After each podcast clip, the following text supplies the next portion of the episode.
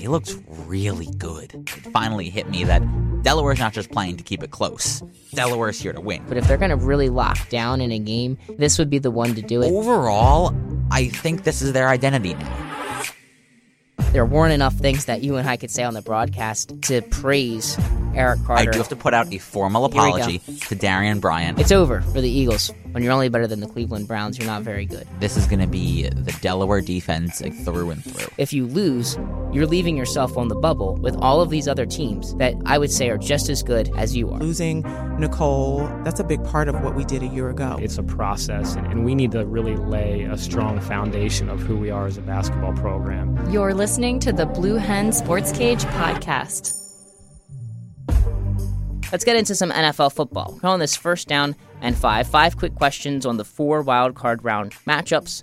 If you're unfamiliar, it's the number six seeded Colts taking on the number three Houston Texans, and the five Seahawks taking on the Cowboys, the four seed, on Saturday. And then Sunday, Chargers, the five seed, visit the four seeded uh, Baltimore Ravens, and the Eagles, the sixth seed, visit the third seeded Chicago Bears. My first question to you, Jake, is of these four games, which interests you the most? Which one are you most looking forward to? Colts Texans, and I don't think it's even close. If I was an Eagles fan, Eagles and Bears would be a really interesting game. I think Seahawks and Cowboys, Chargers and Ravens don't really hold much appeal unless you are a specific fan of those teams. But overall, from a football perspective, it's one of the hottest teams in football, the Colts, against probably one of the other hottest teams in football. They're from the same division.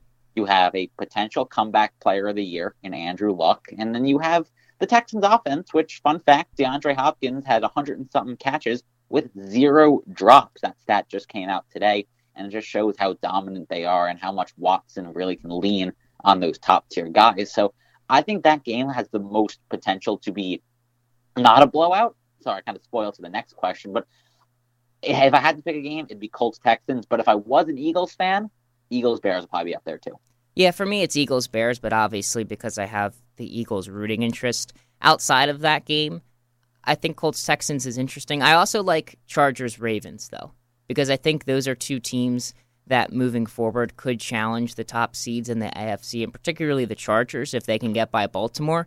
But it's really a tough matchup for them to have to go cross country playing on the road in the first round despite during the regular season looking like maybe the second or third best team in the AFC. They get a tough matchup because Baltimore wins their division and the Chargers come in as a wild card. I think that game, the Sunday afternoon game, holds some more a little more interest to me. But the Colts are a really kind of hot team right now. One loss across the last what six weeks of the season. They have that basically a playoff game last week against Tennessee that they pretty much dominated.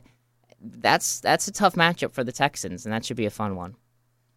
The thing about the Ravens that doesn't really, I don't want to say doesn't really impress me, is that if you look at the two AFC teams that have a bye, the New England Patriots and the Kansas City Chiefs, and you look at the coaching staff, Bill Belichick and Andy Reid, they're smart enough to not get beat by this Lamar Jackson mania. They understand that he's going to run the football.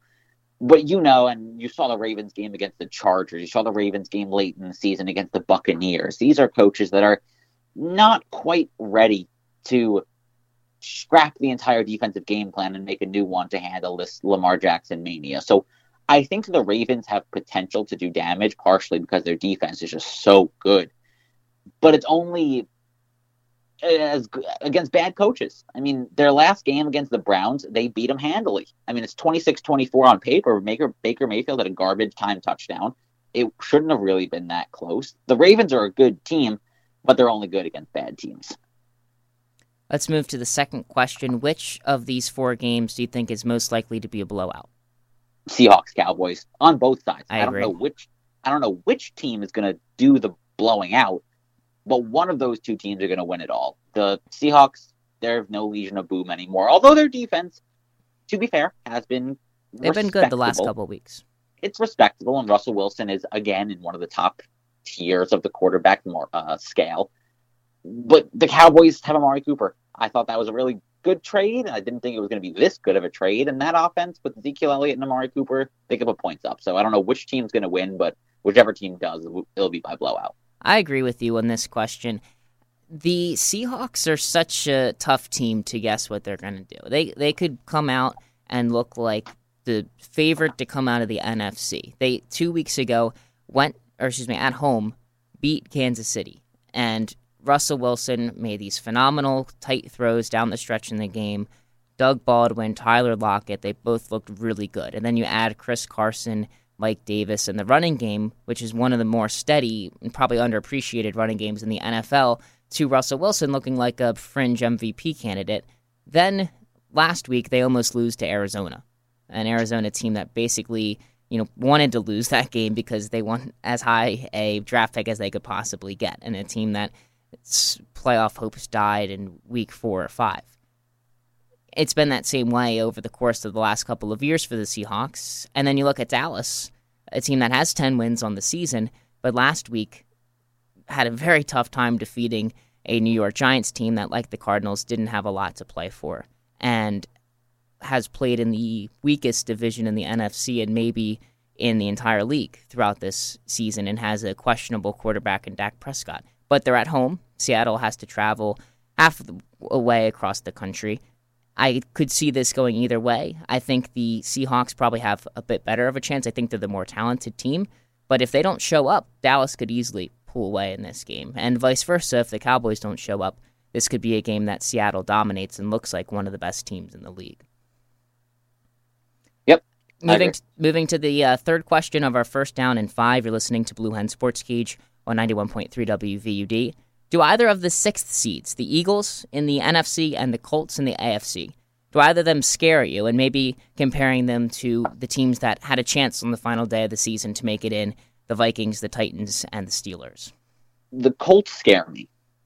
The Eagles don't scare me, but the Eagles can win. If the Eagles end up running the table, I won't be surprised.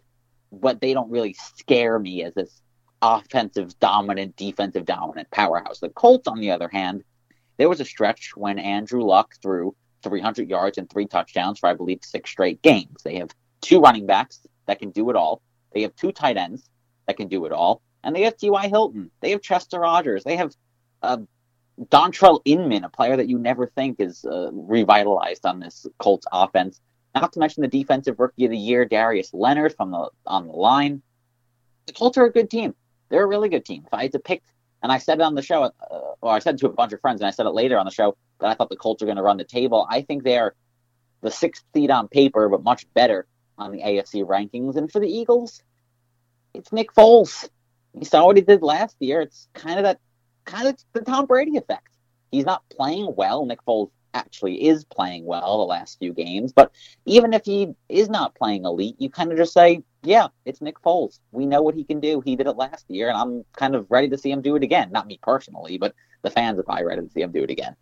Nick Foles over the final three games of the season, second in the NFL in completion percentage to only Drew Brees. He led the NFL in passing yardage and yards per attempt and quarterback rating and an offensive DVOA across those last three starts, uh, all three of which the Eagles won against the Texans, the Rams, and the Redskins to make it into the playoffs on the final week of the season.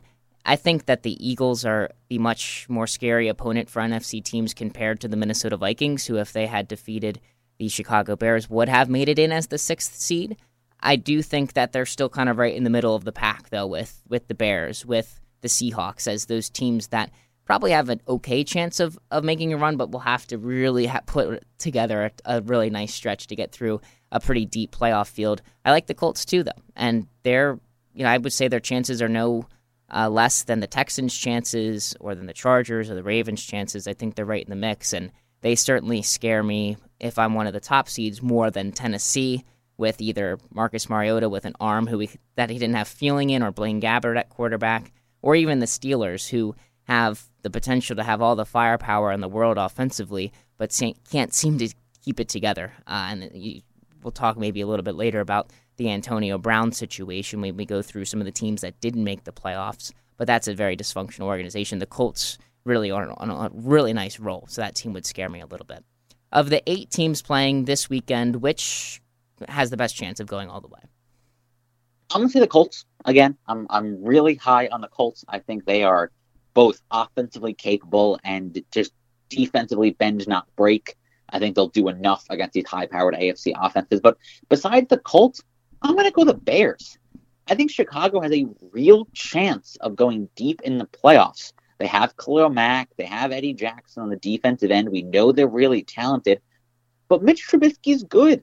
People kind of got lost in that. He put up a six touchdown game, and then two weeks later, or three weeks later, he played the Rams in that disgusting game on both sides, where I think it was like eight interceptions thrown through both teams. But Trubisky and company, should they get past the Eagles, there's really no reason to believe that they can't compete with these teams. They are a dark horse, quote unquote, out of the NFC. No one really expected them to win the division. And with that on their back, with Coach Matt Nagy, it's hard to imagine the Bears slowing down against any opponent, even if it's the Saints, even if it's at New Orleans, which it will be. I'm going to go with the Seahawks for this one, the team with the best chance of running the table, because even though there's some uncertainty, as I discussed before with this team, I think they're playing the worst of the eight teams this weekend. So I think they have the best chance of making it out of this weekend. And if they end up at New Orleans, that is a very tough matchup. But I don't really know who's going to win these other games. I, I think all of these other games are really close. So for the fact that I think that they make it out of this weekend, I'll go the Seahawks, and they do have the talent to put together a run. It won't be easy. Drew Brees at home is a whole other animal, and the Saints probably have the inside track to winning the whole NFC. Uh, and the case for the Bears in that circumstance is compelling because defense travels, unlike offense, where it's a little bit tougher to play in environments like that in New Orleans. Uh, but I'll go with the Seahawks because I think that they have a easy shot at the Cowboys this weekend, and then maybe they can put a run together after that. You're listening to the Blue Hen Sports Cage podcast. Delaware men's basketball had three games over our hiatus. They went one and two in the three. They first lost at home against Delaware State in the final game of non conference play. Then it was two CAA games on the road. First at Hofstra, a huge loss, the greatest loss in Delaware men's basketball history in 30 years. And then a bounce back double overtime win at Northeastern. So, certainly a lot for us to get into. Let's start it off first, though, with the Delaware State game, which was some time ago, but I mean, it's Delaware State. How how did the Blue Hens fall in that game? And did you see? Did it seem like they kind of carried that into the beginning of the next game against Hofstra? Uh, the Delaware State game was really interesting because everybody played pretty okay. I mean, Eric Carter's 23 points was normal. Matt Veretto, Kevin Anderson, and Ryan Allen all joining him in double digits. But what really hurt them is their three point shooting. They shot six for 30 from three. And I think that's the one thing that carried over. Hoff, they were abysmal from three. Delaware shot fine from the field, 25 58. It's not elite, but it's good enough to win a basketball game. But if they're shooting six for 30 from three, there's a very slim chance that they win a basketball game. And they almost did, but just came short.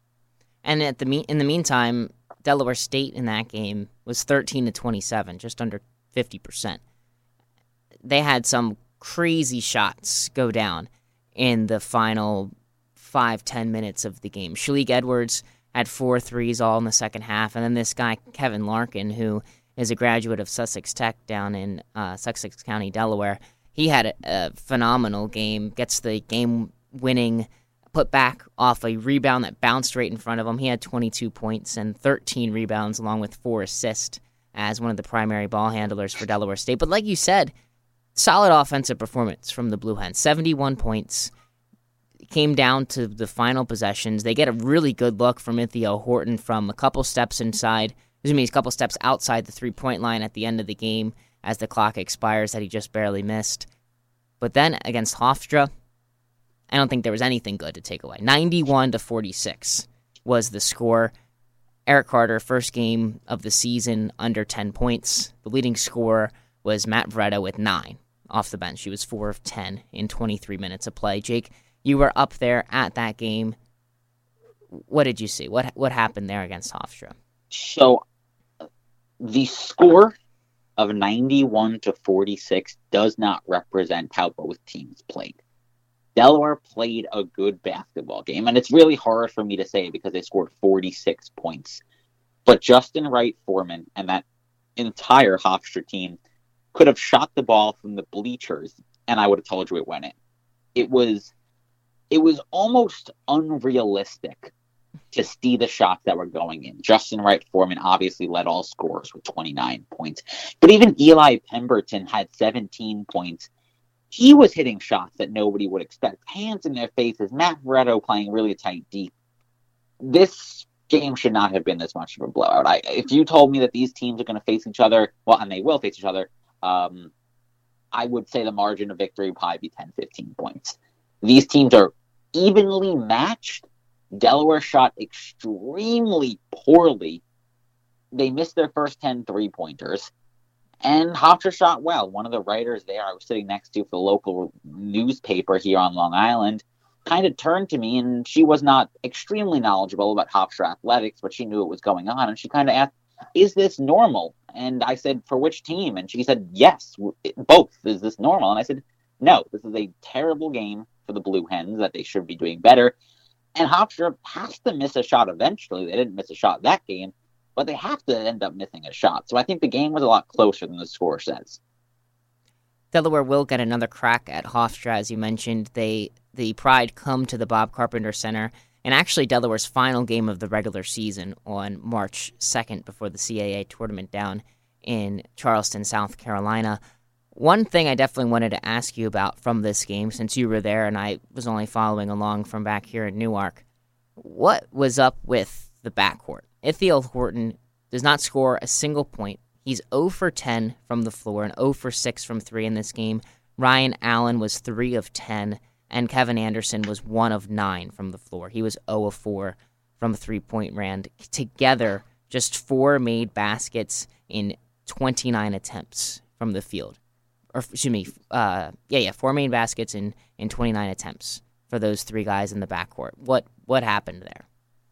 The Hofstra team had a really funky uh, press that it was a very well rehearsed, very well practiced, thought out kind of hard press, but they let they almost forced the ball to Ithiel Horton, but they put a hard press on Kevin Anderson, put a hard press on Ryan Allen, and kind of let Ithiel Horton dribble into a corner, and then they adapted from that. So that kind of led to some backcourt troubles. But I think the even bigger issue was not even them. Eric Carter fouled out very early into the first.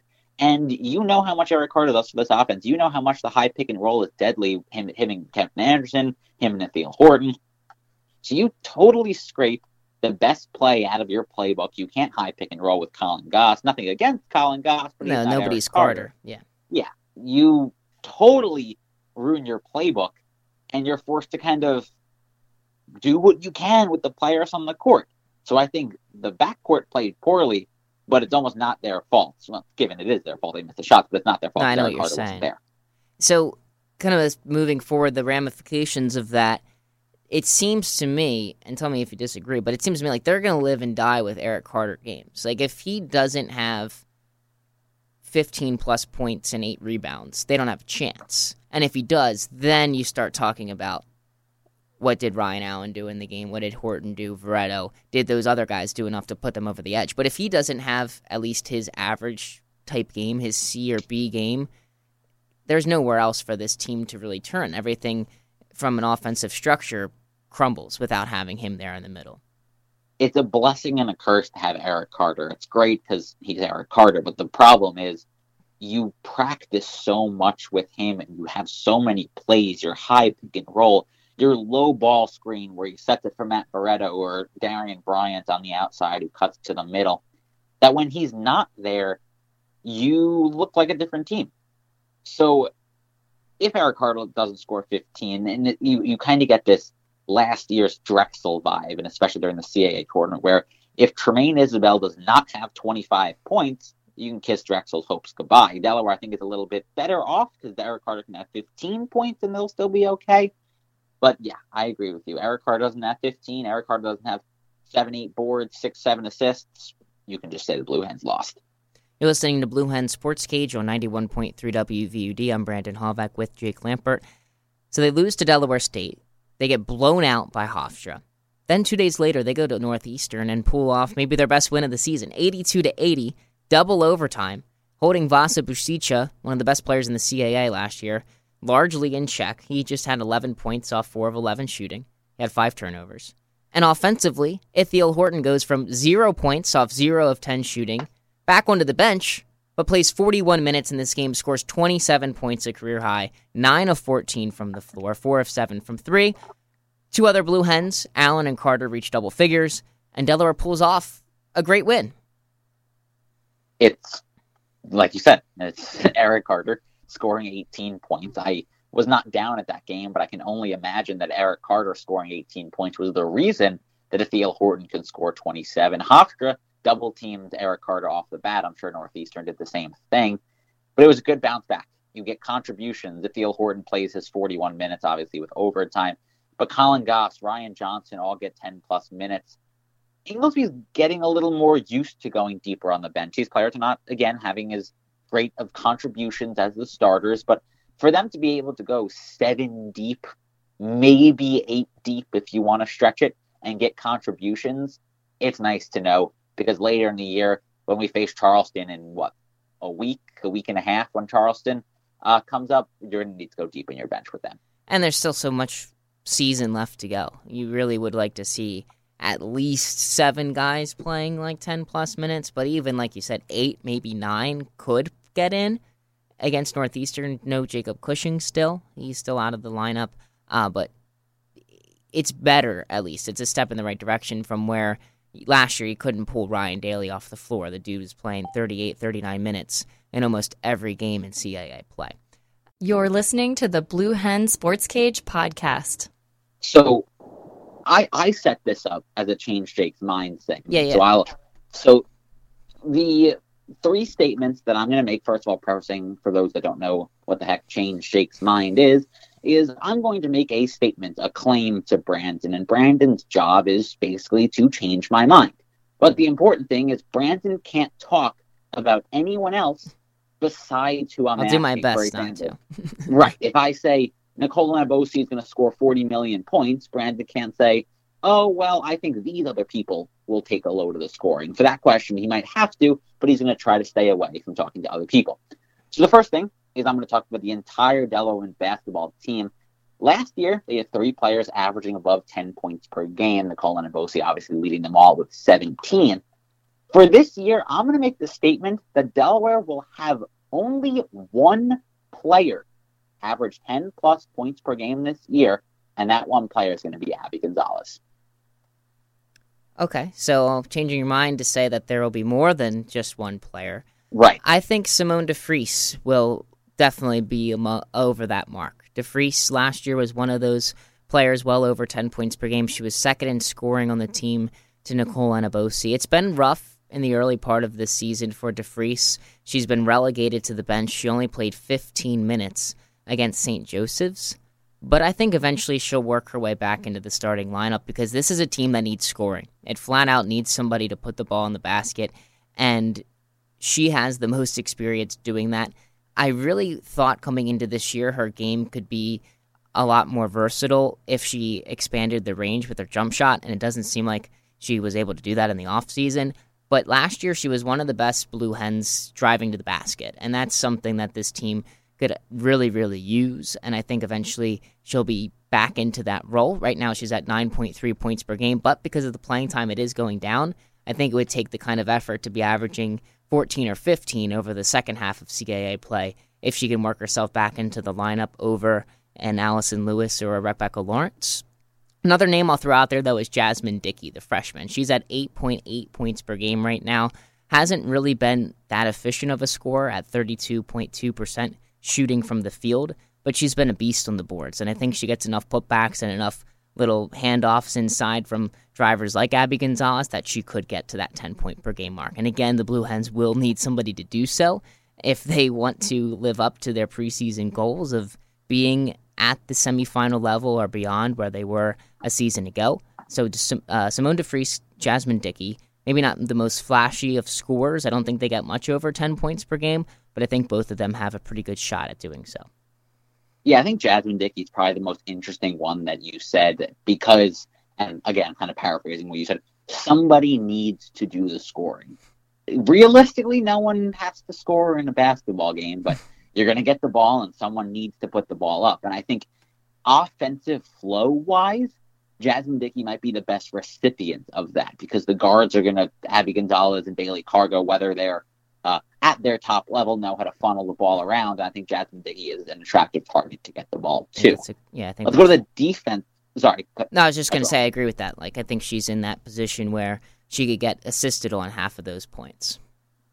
So let's go to the defensive end here. The Blue Hens last year finished fourth in the CAA in scoring defense, holding opponents to about 60.4 points per game. Currently, they sit at the seventh spot, just a, a bit higher with 63.6 points per game. I'm going to make the statement that the Blue Hens as a whole, their defensively, will fall to 10th on this list. I think the Blue Hen defense will fall to 10th, meaning they will give up the most points on the defensive end. Currently, Elon is last with 71.5 points per game, but I think that the Blue Hens will finish around that range and 10th on the scoring defense list. That's rough. That's really rough, and I do think that's a legitimate possibility if the season continues on its current trajectory. But I would say to kind of pump the brakes a little bit. They haven't played CAA opponents yet. They've had some very tough matchups, including number five Maryland back on the 20th before the holiday, where they gave up 77 points. And I think you come back down to earth a little bit with some CAA opponents that'll be more in the neighborhood of high 50s, low 60s on their good nights. Uh, some of the teams that Delaware was ranked above in the CAA preseason uh, coaches poll. That being said, I also think what contributes to that for Delaware and what will keep them out of the basement is the pace at which they play this team hasn't really been getting out there and running and, and putting a lot of points on the board themselves. So I think by nature, their games are going to be lower scoring, even if they're losing those games. I don't think the other team will have that many possessions to put up 70 plus points a night to plummet Delaware uh, on average to the bottom of the CAA rankings. I'd like to see maybe where they are adjusted for pace and for possessions in each game because then maybe they'd be closer to the basement in the CAA but I do think that their pace being a little bit slower will prevent them from falling all the way to that level. Let's stay on the defensive end here. Last year, Nicole Enabosi led the CAA in rebounds per game. She finished with about 12. The next closest was nine rebounds per game. This year, Jasmine Dickey is first in the CAA in rebounds per game with 9.5. My statement is that Jasmine Dickey, well, let me rephrase that, a Delaware player will lead the CAA in rebounds per game. I phrase it like that because Simone DeFreese and Makeda Nicholas are both on that list. They're Simone DeFreese at 15, uh, Makeda at 18. I think that Delaware has a real shot, whether it is because they miss a lot of baskets and somebody needs to get maybe offensive boards. But I think that the Delaware team, whether it's Jasmine Dickey, Simone DeFreese, somebody will lead the CAA in rebounds per game for Delaware. Yeah, your point on the offensive rebounding, uh, offensive rebounds is absolutely absolutely right. Jasmine Dickey on the season is averaging three offensive boards per game, so she's at six and a half defensive rebounds. I I think of those players, the most likely to lead the CAA in rebounding is Dickey, which probably shouldn't come as any surprise. She's leading the CAA in rebounding right now. Uh, but I will say she's undersized compared to a Nicole Enabosi, a, a forward who's typically in position to make those defensive rebounds. Dickey's 5'10, 5'11. She plays more of the three, sometimes the four for Natasha Adair's team. So I think that works against her. I think she padded those rebounding stats with a couple high rebounding performances earlier in the season. So if we took maybe her last three or four weeks of play, that number average rebounds would be a little bit lower. So if she continues on that pace, I think she'll be pulled down to the seven or eight rebounds per game area. Uh, and at the same time, those offensive rebounds aren't always there. And if if she's doing a little bit more of the scoring, if the team picks it up a little bit offensively, she'll have less opportunities on the glass, which could be a good thing for the Blue Hens, but I think would pull her off the top of the leaderboard in the CAA. Brandon, I'll give you one more quick one because I think sure. this one's actually very interesting when you look at it. Delaware has one player in the top 15 of field goal percentage, currently Simone DeFreese. I'm going to say, and I think you know where I'm going with this, Delaware will have zero players in the top 15 of field goal percentage? I know these are all negative change my mind questions, but I want you to talk about the positives, talk about why it's possible. I say zero players in the top 15 of field goal percentage. Simone DeFreese currently at sixth.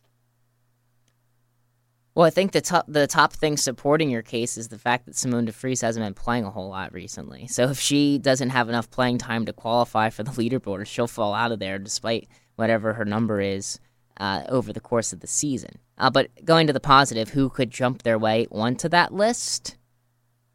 It's a tough question. I think Bailey Kargo deserves a little bit more playing time than she's been getting. She right now is at 43.8%, and it's somebody who has had pretty high scoring games. She scored 20 against Gardner Webb and then was basically relegated back to her minimal minutes after that game.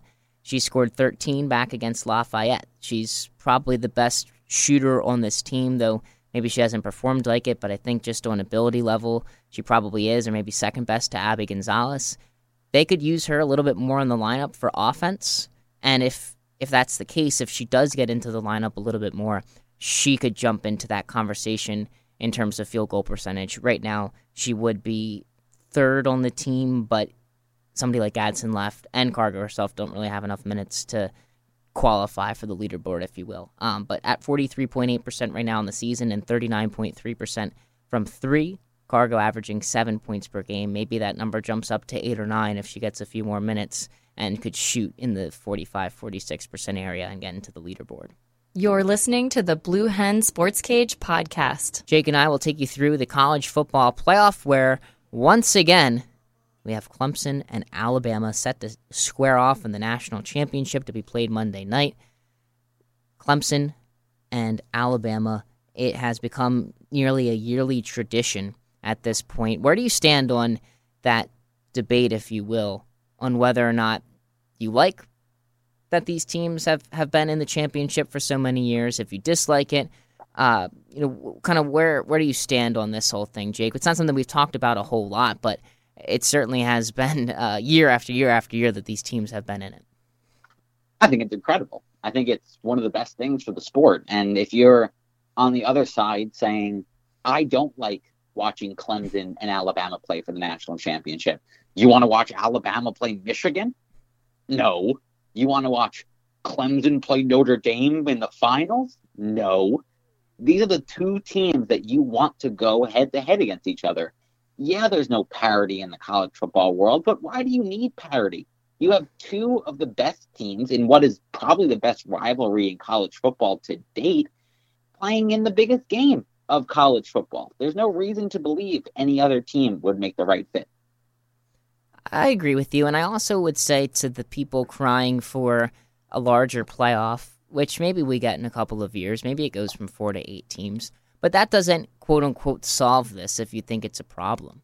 Because we already saw it with the, the four teams with Notre Dame and Oklahoma. Clemson and Alabama are way better than everybody else. Like if you go to eight teams, that just you're just going to end up with Clemson and Alabama again this year. Um, you know, Alabama already beat Georgia. Georgia lost multiple games. If you're crying for Georgia to be in it, or if you're one of the people thinking UCF should have a chance, they just lost in their bowl game. They would definitely get beat up by Clemson or Alabama. So I'm kind of with you. I, I'm excited for the game on Monday. I'm not an intent follower of either program or really any of these big programs across the regular season, but it's fun to watch them match up. They're always great games, and I anticipate it'll be another close one, especially with the quarterbacks that both teams have. In the past, Alabama hasn't always had a prolific quarterback, but now they have Tua, and they had some interesting packages in their bowl game with Jalen Hurts also on the field. And then Clemson's got the true freshman in Trevor Lawrence, who's been pretty fun to watch.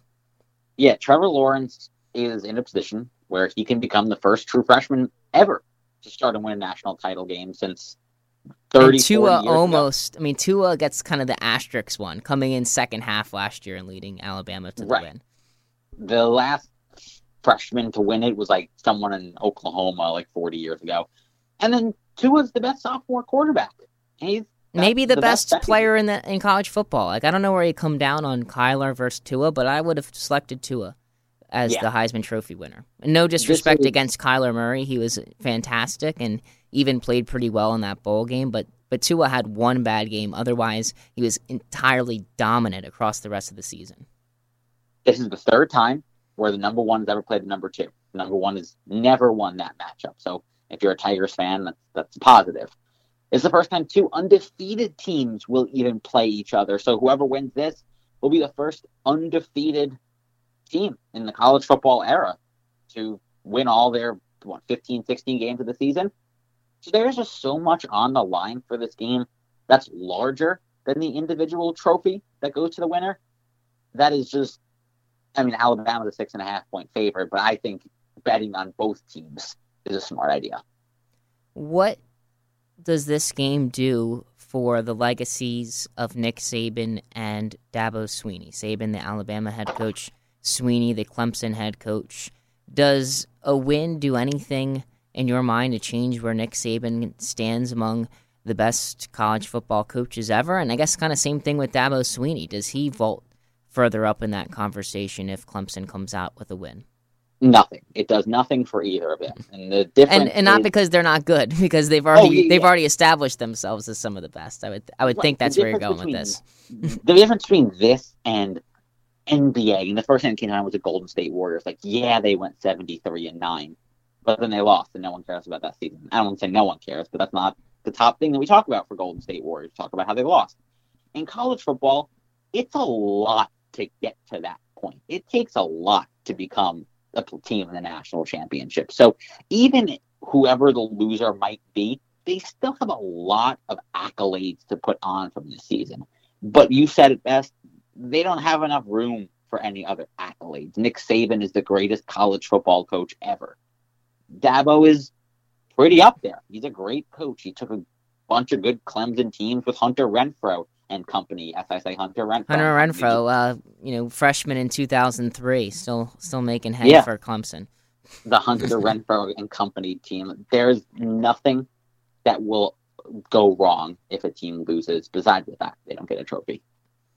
I think it's really been interesting to watch how Alabama has evolved over the past couple of years. And I mm-hmm. think if you had any question marks about Nick Saban's legacy, those were answered when this team last year became spread read option with Jalen Hurts. And now they're a little read option, a little RPO, some power football, but they're also vertical downfield air raid with Tua at quarterback. And if you think back to the first run of national championships for Nick Saban's Alabama team, even back to the previous format, it was Mark Ingram, Trent Richardson, the Bo Scarborough, these big mauling running backs, and we're going to play, in my opinion, a little bit more boring power football and win with defense. We're going to beat you 21 to 14. Now they can play any style. They can go play a 49 42 game in the national championship and win.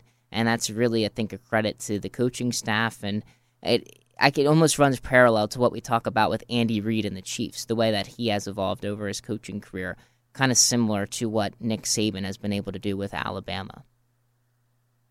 The interesting part about all of this to me is that both teams' defenses are the better units. Both teams have better defenses than they do offenses, if that sentence makes sense.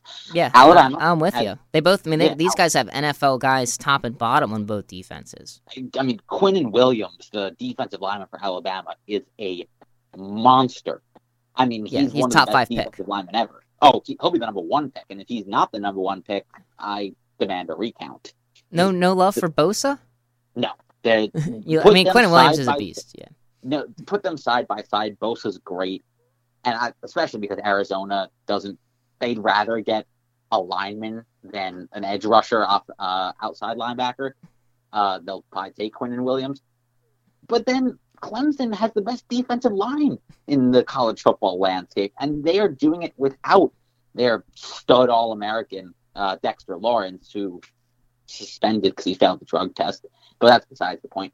There's both really strong defensive units, and I'm really interested to see how Tua wants to handle that because Oklahoma was good on defense, but they weren't giving him fits.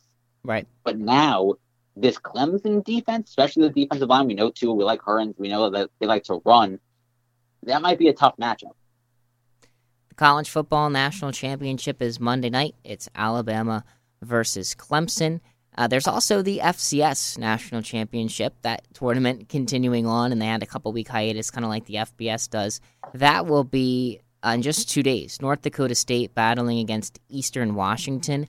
How about the line for this game? Right now, it's minus 13 and a half in North Dakota State's favor. The heavy favorites going into this game. Well, we know why. They're really good. yeah. I mean, we saw Easton Stick dribbling a football like a basketball. He's a wizard. that team's great. And we've seen it time and time again, besides that JMU miraculous run. And JMU was very good that year. North Dakota State's just better than everybody. And frankly, it's not even close. And you can see it by the line. I agree. I think it's going to be probably what is it, national championship seven in the last eight years if they win. Yep. I mean, I, that's a dynasty. That is the definition, and they have a great Yeah, chance to do it. We'll get Teddy on the phone to check the dynasty definition. exactly. I guess James, James Madison didn't quite have the dynasty. That was the talk. I said this could, team could be a dynasty. They won in 2016. Haven't been back since. They lost to Colgate after beating Delaware in the playoffs in the first round, and now they have a new head coach, Mike Houston. Left their staff to go to East Carolina, where he'll be the head coach. Curt Cignetti comes from Elon to replace him. The Blue Hens, however, also have a few coaching changes. Offensive coordinator Matt Simon, as we know from uh, talking about this a couple weeks ago, is was out as offensive coordinator. Mutual decision, so they say, for him to leave after the season. Delaware announced a couple weeks ago Jared Ambrose, Towson's offensive coordinator, will take over the same role with the Blue Hens, and Bill Cubit, a longtime coach across the college and high school football levels, will come on as a position coach and also as a assistant offensive uh, coach of sorts. Kind of just another another uh, mind to have in the room. Jake, I know you'll step aside here for a moment, but real quick before you go, Jared Ambrose and Bill Cubit, your thoughts on the two new coaching hires for the Blue Hens? Jared Ambrose is who I'm really interested in. He comes to us from Towson.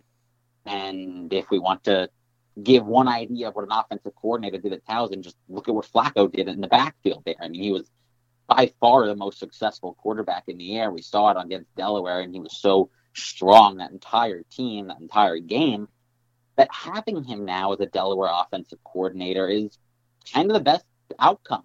Because now Pat Kehoe and company, now JP Caruso or whoever they're going to put at quarterback, I don't even know.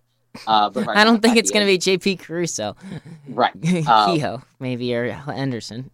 Um, so I think it's a great fit for him. I think they're going to do great things, and I think adding another person on the coaching staff for a positional role is never bad. But I think Ambrose is a big deal here. All right, we'll talk to you in a couple, Jake, for our NFL picks around the huddle at the end of the show. Yep. All right, and continuing on kind of with that thought, I, I agree with Jake that Jared Ambrose is, is a pretty solid hire for the role. Danny Rocco, when they announced that Matt Simon would no longer be with the team, he said he was looking for a coach who has experience at this level doing it in a lot of different ways. That he wasn't a guy who'd be tied to a certain system because, like Jake was kind of saying, who knows who's going to be playing quarterback? Is it Pat Kehoe, maybe more of a drop back passer, um, kind of a power runner too when he's healthy?